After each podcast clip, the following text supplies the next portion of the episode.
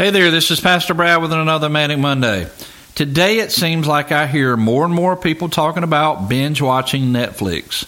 I would not categorize myself as a binge watcher at all.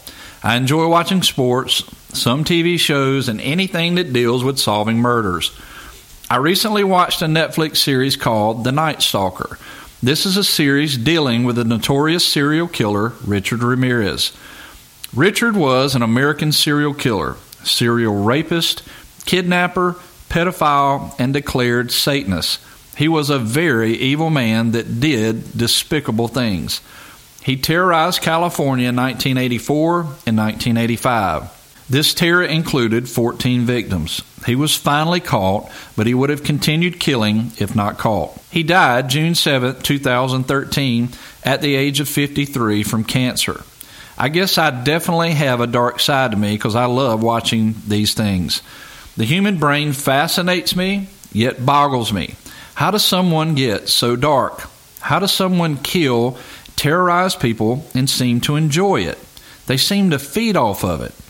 As I watched this, I was reminded that the heart is wicked above all things. Who can truly know it? Jeremiah 17 9 says. That is not just talking about the heart of a serial killer. I'm a music pastor, and Jeremiah is talking about my heart too. It's talking about your heart. I was also reminded just how evil and pathetic Satan is. Richard was torturing one of his victims, and she swore to God that she would not scream. He told her not to swear to God, swear to Satan. Why am I talking about this today? Because I am reminded that I am no better than the serial killer. My sin sent Jesus to the cross just as much as Richard Ramirez's sin did. I am no better than he is. The Bible says all of our righteousness is filthy rags in the sight of God. None of us are good, no, not one.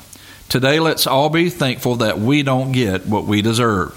We all deserve to die, be judged righteously, and then be sentenced to eternity in hell away from the presence of God. Ephesians 2 4 through 9 says, But God, being rich in mercy, because of the great love in which He loved us, even we were dead in our trespasses, made us alive together with Christ.